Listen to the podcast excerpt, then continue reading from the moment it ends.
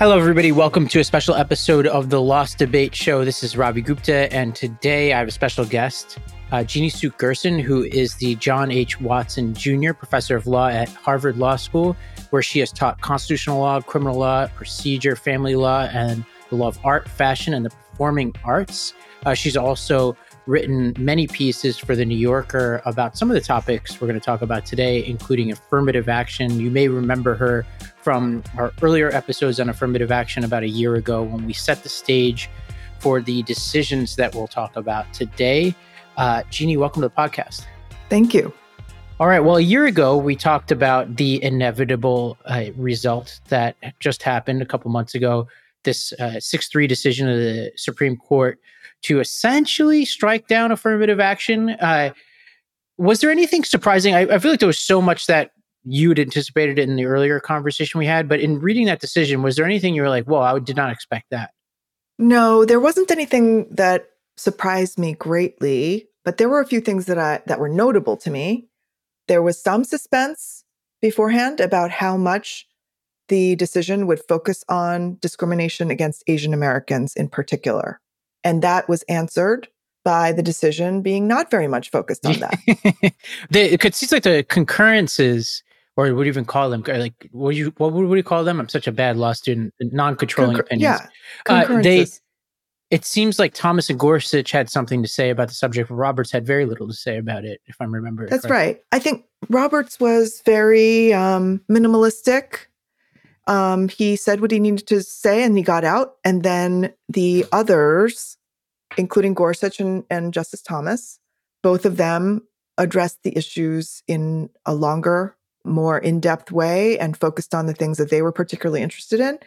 And I think it was Justice Thomas who did make that comment about how he didn't think that the right answer to discrimination against African Americans in this country was now to discriminate against Asian Americans. He didn't think that that was a good remedy to the former kind of discrimination. So he did say that. And then there were some comments from Justice Gorsuch that also addressed the issue. But overall, the, the decision was just about getting rid of affirmative action and didn't particularly involve a vindication of the issue of discrimination against Asian Americans. And why do you think that is? Like, because I feel like you and I had spoken about this, and you did a lot of reporting about the trial itself, where there was ample evidence at trial, especially that you know that not only was this a disparate impact situation, but there were some questionable intentions on the on the part of Harvard. I was expecting when I'd read this opinion, given like how public this document is compared to a lot of other Supreme Court decisions. And what I mean by public is like the, the, you know, a lot of people in my life who don't read Supreme Court opinions seem to at least have read this opinion or read considerable excerpts of it. It seems like they could have made a stronger case in the particulars of what Harvard was up to because there are all these points of Harvard of Roberts's decision where he talks about how college admissions is a zero sum game, right? And I think this is like a key part of his decision where he he essentially makes the argument that Harvard and other universities treat their use of race as a plus, but don't acknowledge it as a minus, uh, and that when it's a zero sum game, that's how it works. I, I think they could have gone an, a step further to say, well, and here's how that works in practice and why we should be uncomfortable with that. And I found it odd that he didn't go that far, you know? Well, I think that it has to do with the fact that he didn't need to. He just, that it was not needed. What he was essentially holding in that opinion, what he was explaining was that the practice of considering race in admissions in itself, regardless of who is on the winning or losing end of that equation, is a violation of equal protection. So it did it didn't really matter that it was Asian Americans or white people or anyone else who was the plaintiff. It didn't really truly matter because just the fact of considering race, regardless of how it ends up coming out, is itself a violation of the law. That was what he wanted to say. So, whether Asian Americans were particularly intentionally discriminated against, and remember, the trial was really about whether Asians were discriminated against compared to white people, Mm-hmm. right? It was white applicants versus Asian American applicants. Were they treated the same or were they treated differently? That was what the trial was about. But this case in the Supreme Court was not focused on whites versus Asians. This case in the Supreme Court was focused on a really different question, which is if you consider race at all consciously in the admissions decision, right, whether it's a plus or a minus, is that in itself a violation of equal protection? And so it didn't really matter whether Asians were intentionally discriminated against or not. Do you see what I mean? They're they're Yeah. very distinct things. Like it, it just truly didn't matter. The court could have found the district court at trial could have found that Asian Americans were discriminated against or weren't discriminated against, and you would still have the same case in the Supreme Court. Yeah, and I, and maybe I'll put a pin in for a second this question of the plus and minus because one I think underrated aspect of this is that the plus, according to this court, is a minus, which I actually do think is going to be really relevant for some cases coming down the line, like this Thomas Jefferson case. Uh, but let's hold that thought for a second because there was one other thing that you wrote about that I thought was interesting, which is this sentence. You know, given how deliberate Roberts was in the decision, and in a sense, like efficient he was compared to some of the other decisions.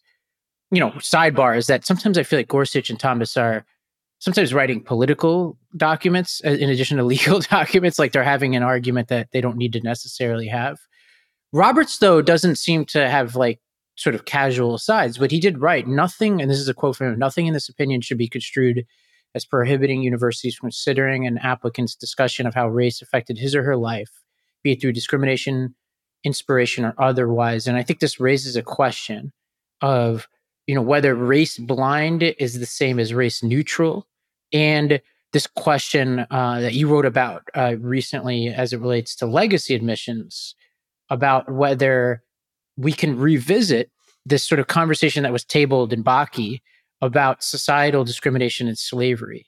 And you did like a pretty thorough write up recently about places like Georgetown, where like institutions have taken into account their own connection with the practice of slavery. You know, your home institution of Harvard uh, recently wrote a report about this. And maybe that's a window into a different conversation, right? Not about the the First Amendment concerns of the university's diversity interest, but revisiting what was true before Bakke, like this question of the legacy of slavery, maybe even the legacy of that particular institution's connection to slavery, and maybe that is a window into uh, considering race in some way, combined with what Roberts is writing about, which is the applicant's personal experience and how they have overcome discrimination could be allowed. Like, what's your sense? Like, is there enough room there for something meaningful? Well, so first thing is the question about whether race blind is the same thing as race neutral. They're not the same thing. And I think that Chief Justice Roberts made very clear in that opinion that requiring schools to not consider race as a plus factor does not mean that they need to blind themselves to an applicant's race. So if you happen to be a certain race and you also happen to think that that's important to you and therefore important enough to write about in a college essay, you're not going to stop people from doing that, nor are you, nor is the court saying that we're stopping schools from considering those essays in the full context in which the student wanted the school to know about their life story. So that's a very, very important paragraph. I think for some people, they read that and think, oh, this is just simply a way of providing schools with a loophole to consider race instead of just thinking about it in terms of checking the box, they'll just read about it in an essay and go, oh, this person is Black, this person is Asian. But I think that there is a, a kind of, you know, maybe for some people, a very fine distinction between saying we are giving an applicant a plus for their race, as opposed to we understand this applicant to have a certain story, and that story gives us a window into who they are as a person and what they can bring to this campus.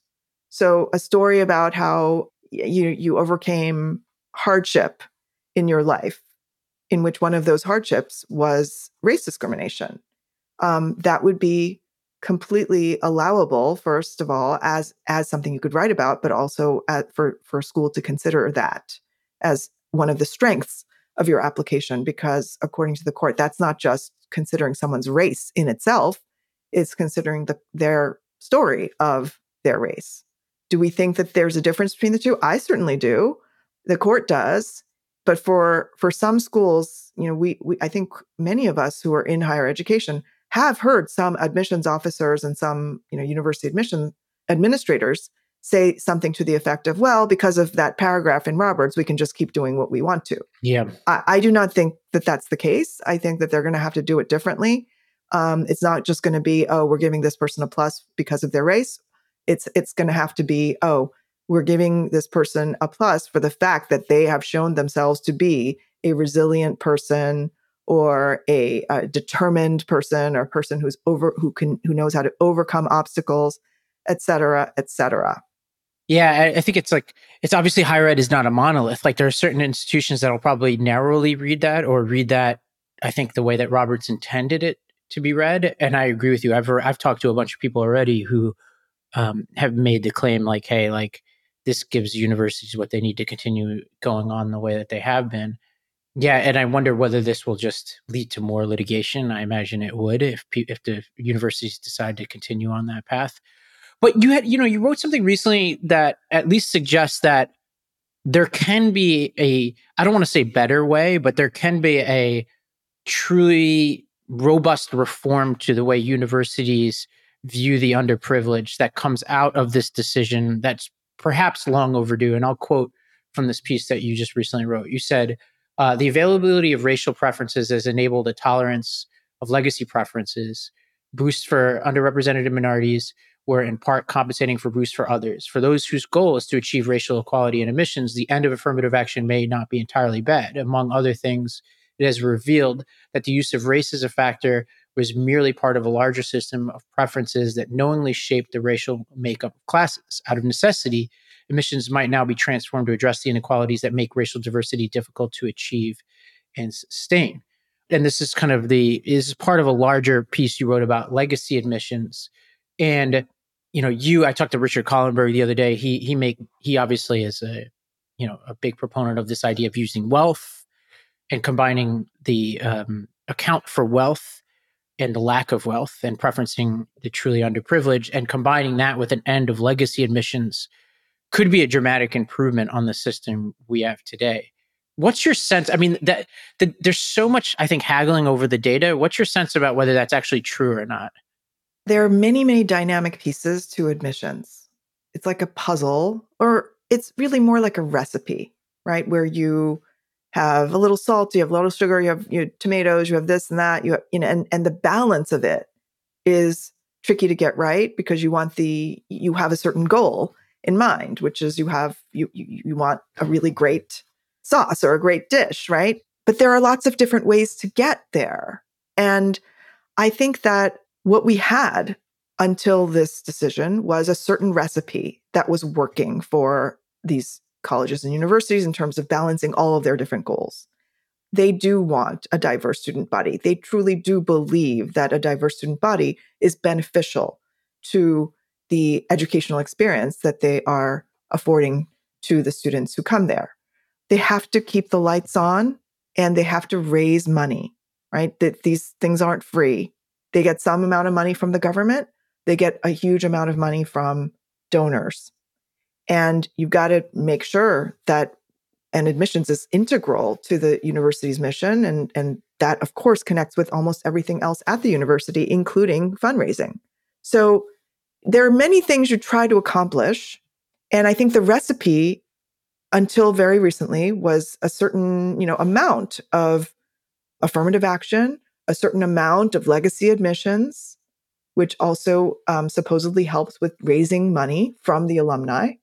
Because if you are one of the many, many alumni who graduated from a school and you think there is a chance that your your kid will get at least a second look or a more careful look if they're in kind of a you know a, the the category that could be considered qualified then you might it might actually prime you to give more money over the course of your lifetime. And then there are these huge donors who who give like, you know, who could give like, you know, tens of millions or hundreds of millions even.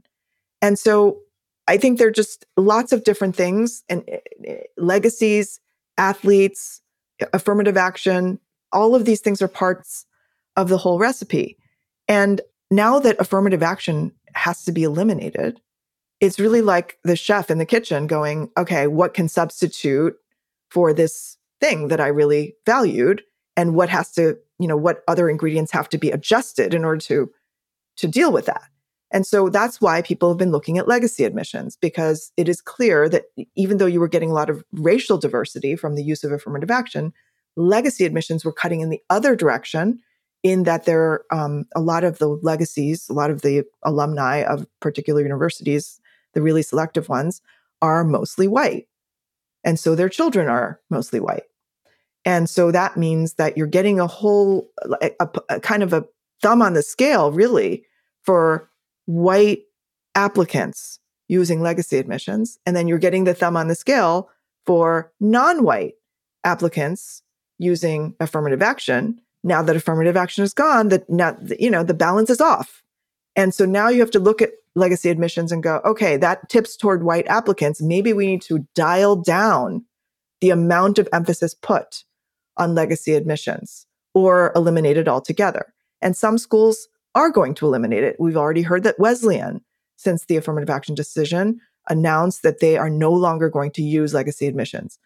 Will other schools follow suit? Surely some will. Others won't completely get rid of legacy admissions, but they will make it a less important factor. And maybe fewer applicants, fewer accepted applicants will be ones who are chosen from that legacy pool. So this is, you know, I think these are not about absolutes. It's just it's it's a matter of like playing with the formula. Yeah. Until you feel like, you know, you're in a better place and it's going to take years. It's not going to happen overnight, but I don't think that what we're going to see is like because affirmative action is gone, we're not going to have racial diversity at these schools. They will figure out how to do it in a way that is hopefully lawful, but that still accomplishes the educational mission that they are committed to.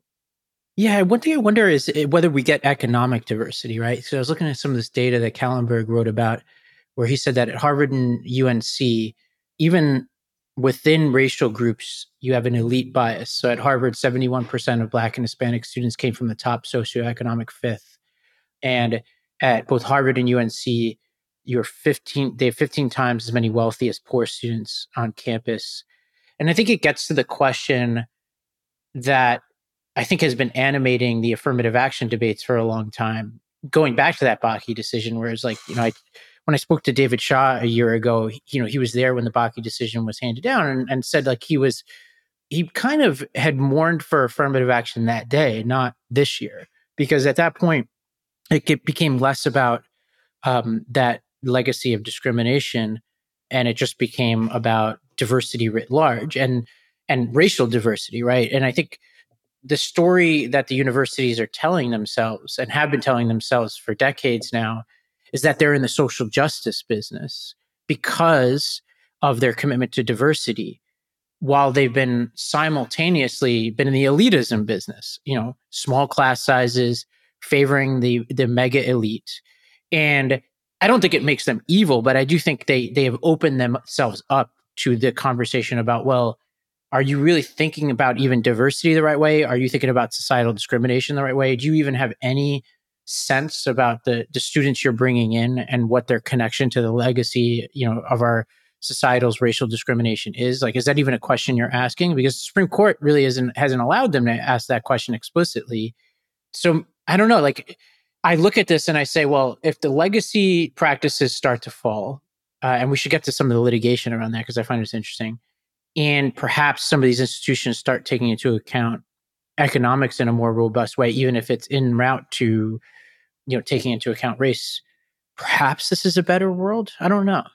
Like maybe maybe it winds up being a better recipe, to use your metaphor.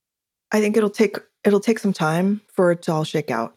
It's not going to be like we're going to see the results next year and then be able to, you know, come to a verdict on whether uh, getting rid of affirmative action had one effect or a different effect. It's just not going. It, it's we, we're going to have to be patient and figure out over the course of many years what the effect was because the idea of economic diversity or wealth, taking into account wealth inequality in admissions, if you talk to admissions officers, they will all tell you, oh, yeah, we've been doing that. This is something we've done for all these years. And if we keep just doing wealth, you know, take giving someone a plus for coming from a poor family um, or not having had the same kinds of resources um, as many of the more wealthy applicants, or having gone to a school that is under resourced compared to some of the really wealthy private schools. You know, all of those things, we have taken into account all of those things. And we came to the conclusion that doing that is great, but it doesn't in itself help you that much with racial diversity. We would still have a gap when a race gap if we kept if we kept doing that. Now, I think that it's it's really hard to judge who's right about this because there will be people who tell you you can get all the way there or even more if you really took into account wealth gap. Um, and others who will say, oh, the wealth just doesn't get you there. You'd still have a pretty homogeneous racial population um, on these campuses.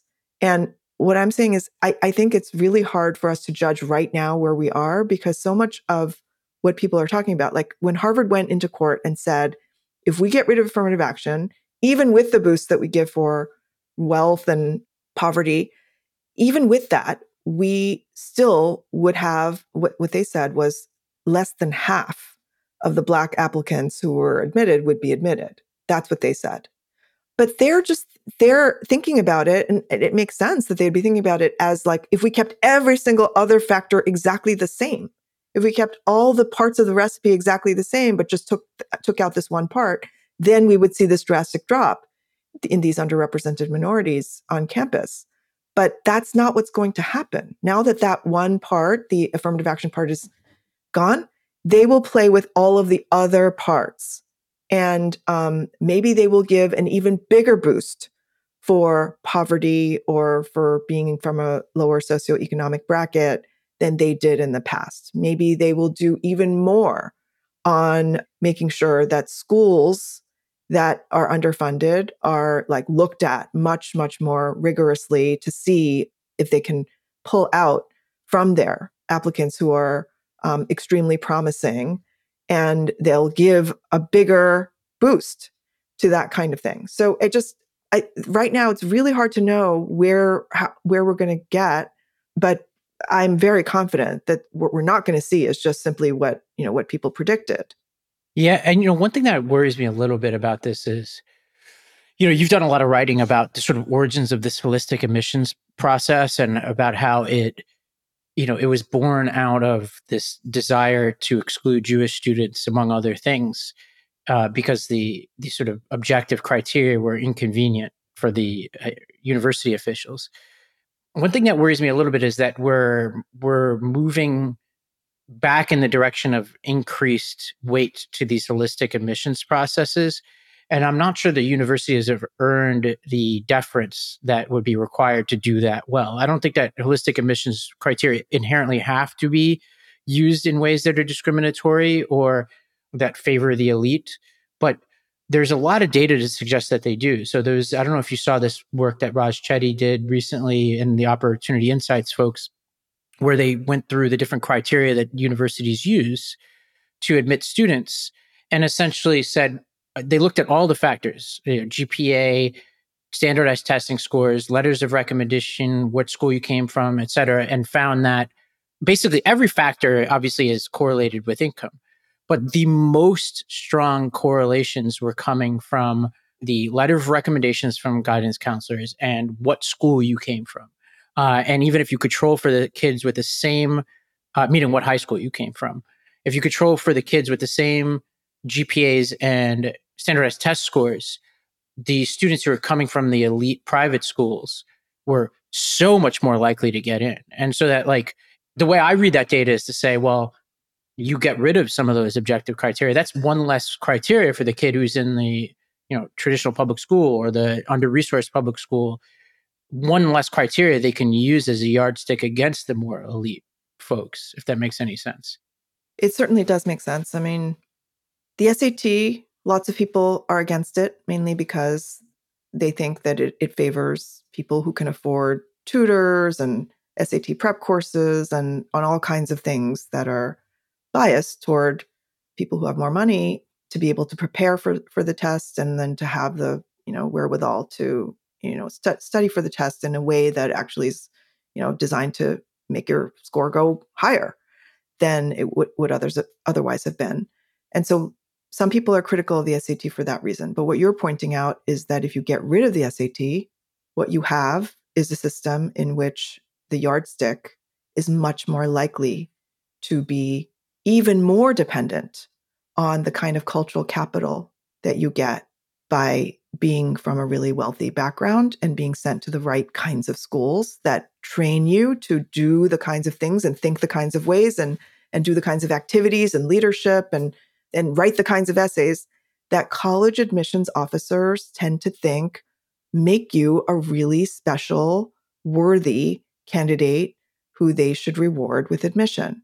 So this is this is a problem that's really it really gets the nub of the issue that whether you have the objective criteria, which is, you know, the SAT or the GPA being important, or put more, more emphasis on the not as objective criteria, but the ones that, you know, might allow, say, a really talented person who's not from the right background, you think, oh, if you put emphasis on these more discretionary criteria, you could you have more leeway to pick out those people who might not have as high SAT scores. Yes, that is one possible result. But the other possible result is that most of the people who have the kinds of qualities at the age of 18 that present themselves to admissions officers are going to have them because they've grown up in an environment of privilege that has trained them like just it's in their cultural environment in which they grew up. They know the kinds of things to say and do. They know the kinds of leadership opportunities that they needed to seek out. They know how to write the kinds of essays or to have the kinds of thoughts and feelings that are considered to be worthy so it may be even more of a biasing effect yeah I wonder, and it's obviously a cat and mouse game, but I do wonder whether universities, and I'm sure some are, should be taking more into account like the summer job. Did you work at McDonald's? Did you, you know, like these kinds of experiences that the older I am and the more I've hired people, the more I start to realize the difference between different kinds of quote unquote leadership experiences, you know, and like, you know, maybe the uh, voluntourism project shouldn't be rated over the after school job at McDonald's, right? Like uh, these, and maybe universities are better at this than they were when I was, you know, inevitably they have to be better because they were terrible about it back then. That maybe the, the game should change pretty dramatically to take that into account. Because, you know, I was a school principal in North Nashville. A lot of my kids would leave and they would go straight to a, an after school job and they somehow still get their homework done, still get really good grades right? And that's that was like a remarkable thing you know taking the bus across town working pretty late coming back the next day. Like that shows something that a lot of the other things that show up on a resume today don't show but i don't know. And hopefully we get there. But okay i do want to talk a little bit about these legal challenges. There's the department of education office for civil rights open an investigation into harvard's legacy practices uh, there's other litigation in and around this about the sort of racial effect of legacy practices I wanted to ask about your just what do you think the chances of this succeeding are? Because from what I understand, they don't necessarily need to show the intention of discrimination. They can just show the disparate impact, but there are mitigating factors, right? Like they it's not just enough to say that there's disparate impact. Harvard could could conceivably come back and say, well, we have like a strong interest in like maintaining the cohesion of our alumni base or something and that could mitigate any damage here but it is fascinating that this is the same title of the Civil Rights Act that was used in the affirmative action case. But do you think there's any chance of this succeeding? Well, um, we haven't, of course, seen Harvard's response, but surely it will involve an accounting of all of the legitimate interests, you know, substantial legitimate interests that a school like Harvard would have in preferring legacies or at least giving them some plus in the admissions process. Because even for legacies, it's not like, oh, your legacy, you're automatically in. What they're saying is that this is one of the things among the many, many things that are considered about applicants. The fact that you have a parent who went to the school is like, you know, it's one of the, it's one, you know, one of the many things that we we look at. And I think that for that, under Title VI, Title VI doesn't allow you to sue in court based on disparate impact alone. You have to show actually intentional discrimination under Title VI in, in order to have a case in court. But Title VI, you, you, you can use it in this particular complaint that you're referring to to file with the Office for Civil Rights of the Education Department to say the school is violating Title VI. And that's what they did. That's what the complaint says about Harvard, that they're violating Title VI because there is a disparate racial impact, that preferring legacies actually harms racial minorities, including Black, Latino, and Asian American applicants, because they're much less likely than white students to have had a parent who went to the school. And the disparate impact argument, it seems powerful when you first think about it, that of course, because most of the legacy pool is white and you know i don't i don't remember the numbers off the top of my head but they're you know they're pretty stark that a fair number of the legacies a really really large number of legacies are going to be white white students. Um, and so it seems like it has a disparate impact but it's not that's not enough to show that it's a illegal a form of illegal discrimination a lot of things in life have a disparate impact as we know but if the person who is alleged to be discriminating or the entity in, in this case harvard can show that they have a legitimate interest in legacy admissions and then and they can show that it's not like a pretext for race that they didn't decide to adopt legacy admissions so that they can keep out other people people from racial minorities then they're going to be okay. Surely it's not a pretext because they've been fighting all this time for like 9 years to ta- to have uh, racial diversity through the use of affirmative action. I don't think they're using uh, legacy admissions as a pretext to keep out um, racial minorities. But whether the interests that Harvard claims, like for example, the cohesion among its alumni, maybe maybe it's fundraising, maybe it's that like that there's a lot of there are a lot of really qualified people in the legacy pool. Um, not surprisingly, because their parents went to Harvard. They've had the kind of upbringing that makes them very um, you know well educated and um, they've had a lot of opportunities and if they've made really good on those opportunities then why shouldn't they you know be considered to be strong applicants to harvard? All those kinds of arguments will be in the mix and it's very hard for me to imagine that a decision maker like an investigator in washington d.c is going to sit there and go no those are all illegitimate reasons to prefer legacies. So I don't rate the success of this uh, very high. What about the uh, and there's it, there's just been a lot of recent developments here, but what about some of the challenges at the the K to 12 level, like the Thomas Jefferson case? Mm-hmm. I'm not sure mm-hmm. if you've kind of dove into that yeah. set of data yet. Yeah, the Thomas Jefferson case is a very important case, and the reason is that Thomas Jefferson did not uh, that that school. That's not a case about race conscious affirmative action. That is a case about a race neutral policy, as in they don't consider the applicant's race. In fact, the people who evaluate the applications in the Thomas Jefferson case at the high school, they actually don't know the race of any of the applicants. This is a race blind. It's not only race neutral, it's a race blind policy. It's worth mentioning to the audience, just uh, p- pardon my interruption, that this is Thomas Jefferson High School in Virginia, uh, magnet school that had historically had a pretty high percentage of Asian Americans. I can't remember what it was, but we did a segment on it and we'll link to it in the show notes. And there was a change. You you might know this off the top of your yeah. head better than I do. Maybe I'll, I'll pass it to you. Yeah. Maybe give the context yeah. to what we're so talking the, about. So the the school had um something like you know over 70% asian americans uh, made it into this school using their um, admissions process which was some you know it, it involved test scores and it involved some amount of holistic review not considering race but some holistic review essays that kind of thing.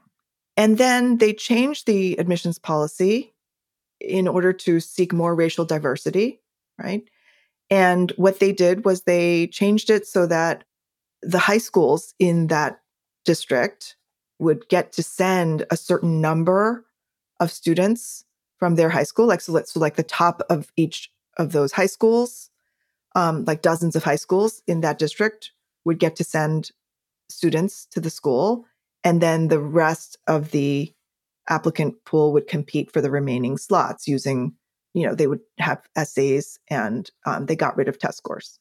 So the challenge was that when they implemented this new policy, the Asian population in school went from 70 something percent to 50 something percent. So it was something like a 20% drop in Asians. Now, mind you, this is still a process from the, the first one and the second one, before and after, that was not race conscious. They changed the race neutral policy. And from one situation to another situation, you saw a 20% drop. And the so the the claim was, oh, you changed this policy knowing that if you did change it in this particular way, you would have a drop in Asian Americans. That's the complaint. And so it, it just raises a really interesting question.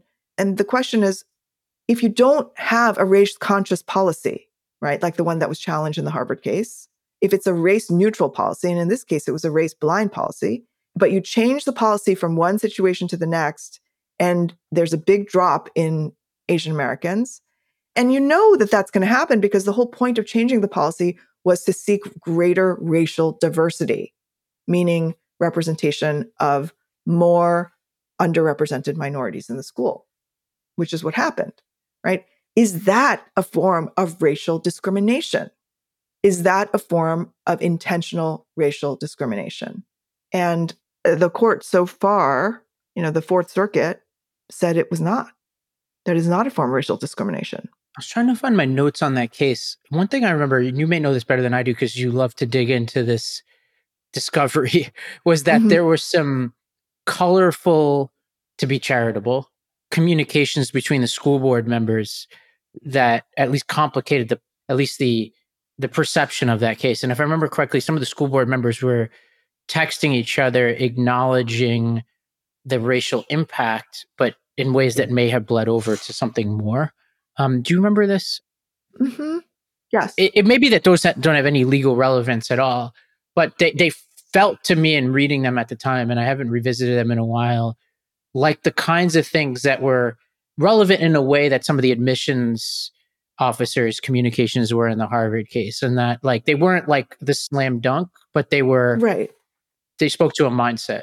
Yeah. So it's the school board that is making the decision about what the admissions policy is, right? So the school board members, so the communications between them would definitely be relevant to figuring out whether there was racial, racially discriminatory intent behind the policy change that they put into effect, right? So that's why the text messages are are there as evidence, right? So let me tell you what would actually show like I'll just give you a generic example of what would show an intent to discriminate. Let's say there was like a school board list serve and like you saw a whole bunch of school board members texting each other saying, look, we need to change our school board policy because there are just too many Asians. We need to have fewer Asians in this school. And if we get rid of test scores, for example, I think that we will have fewer Asians in this school.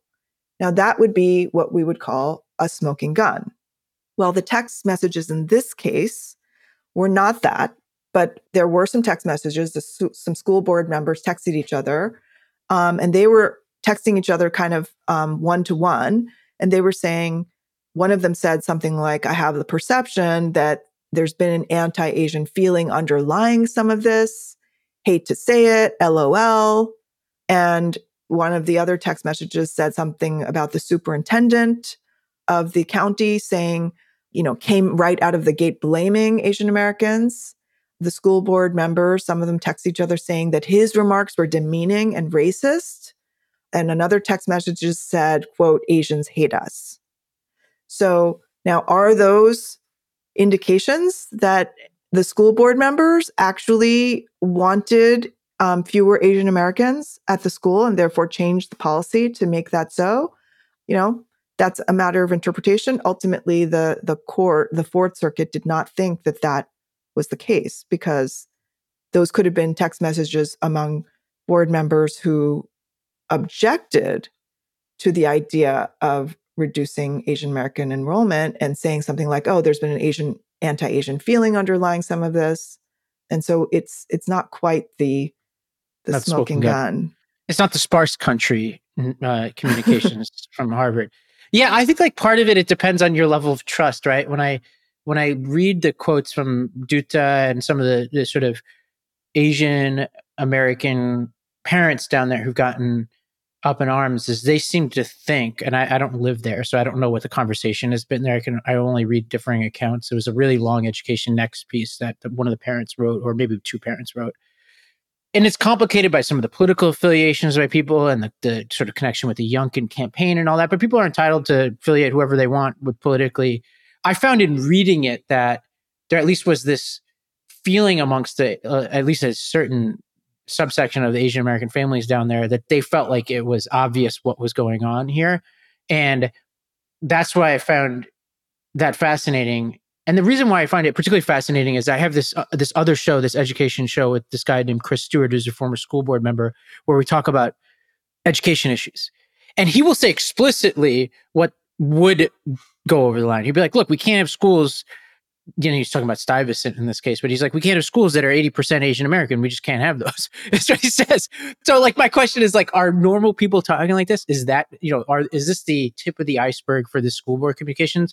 Maybe not because there already has been litigation that hasn't unearthed more.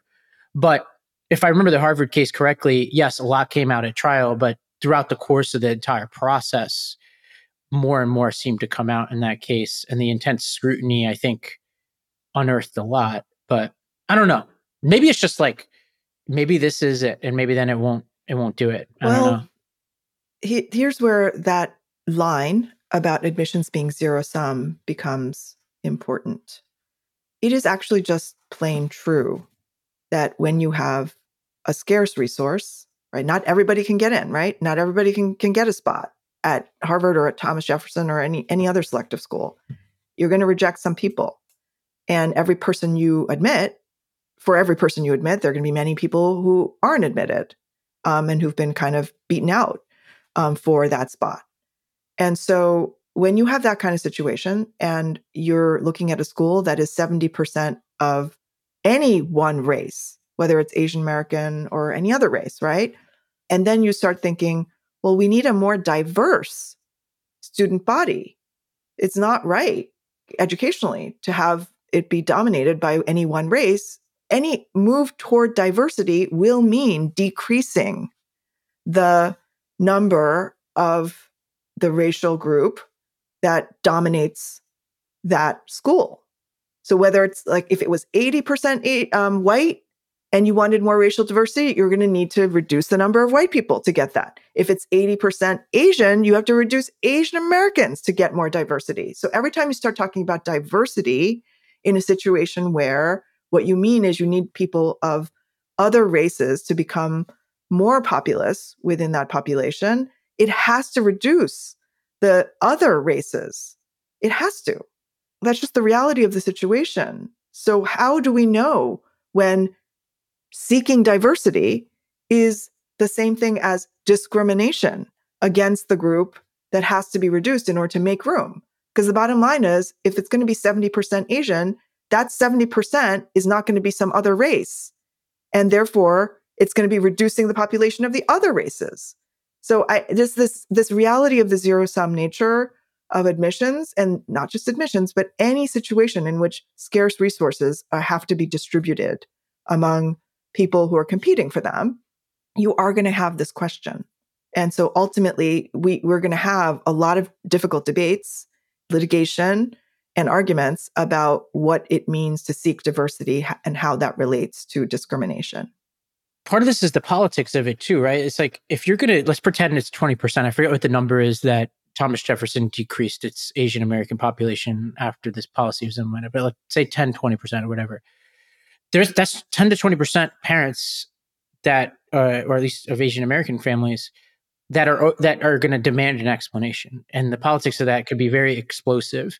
And this is where I think the there's like the legal interpretation of text messages like the ones that were out there and some of the the behavior of some of these school board members not just in thomas jefferson but there's been a couple other school boards that i've i've interviewed some of them like the san francisco school board in a different context i interviewed their chair who was eh, that's an interesting interview but i think that this is where leadership is as like the the competent leadership is as important as ever right? And this gets to harvard's handling of this case. It gets to thomas jefferson. It gets to san francisco school board. You need to be able to go to these parents who are the losers in this new calculation and and explain to them exactly what's going on. And sometimes i feel like our leaders don't always pass that test you know? Because it's one thing to change the policy. It's another thing to do it in a way that's a little bit opaque and leaves room for people to feel like there's some kind of grand conspiracy against them so i don't know i'll get off my soapbox on that one i have one last question for you on this litigation front which is the private sector cases that are starting like that Edward Blum and, and others are starting to cook up against companies who have diversity policies and you know different provision of the Civil Rights Act, but essentially the same structure. Uh, do you think that these have legs? Well, it depends on a few things. One, how much are the courts going to be eager to apply what's just happened in school admissions to other institutions in society including employment and you know contracting contracting is is the one that right now some of these lawsuits are focused on so practices like having preferences for giving out certain benefits like you know a contract or a fellowship or you know special like things that are set aside for underrepresented minorities. So the lawsuits that I I've seen recently from Edward Blum involve a company that has a policy that favors um, giving out contracts to black women. This is the one you're talking about, right? Yeah, I think it's the Atlanta the Atlanta VC firm. Yeah. Right, exactly. So the idea is you're you're going to be you're going to look at the race of the people applying, and the VC firm is going to favor Black women over other people who want that resource. Um, and then in, in another lawsuit that was just filed, I believe today, some law firms are being sued by Edward Blum's organization because they have fellowships that they specifically um, have for underrepresented minorities who are like law students who they're trying to encourage and recruit to join these kinds of big law firms. And so the idea is that that these are unlawful under the civil rights laws, these practices. Well, for a long time, employers and all kinds of institutions said, well, we can prefer or we can prefer underrepresented minorities. We have to think about diversity and we can think about race and consider race and who we hire and promote and, and things like that. And how do we know that that's lawful?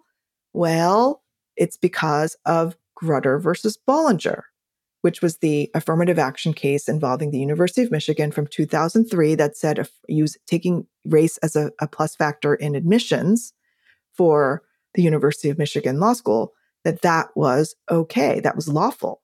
And so a lot of employers are pretty much relying on these school admissions cases and a lot of companies in setting their diversity policies. We're using these, using the affirmative action case from the Supreme Court to say that's how we know that what we're doing is okay.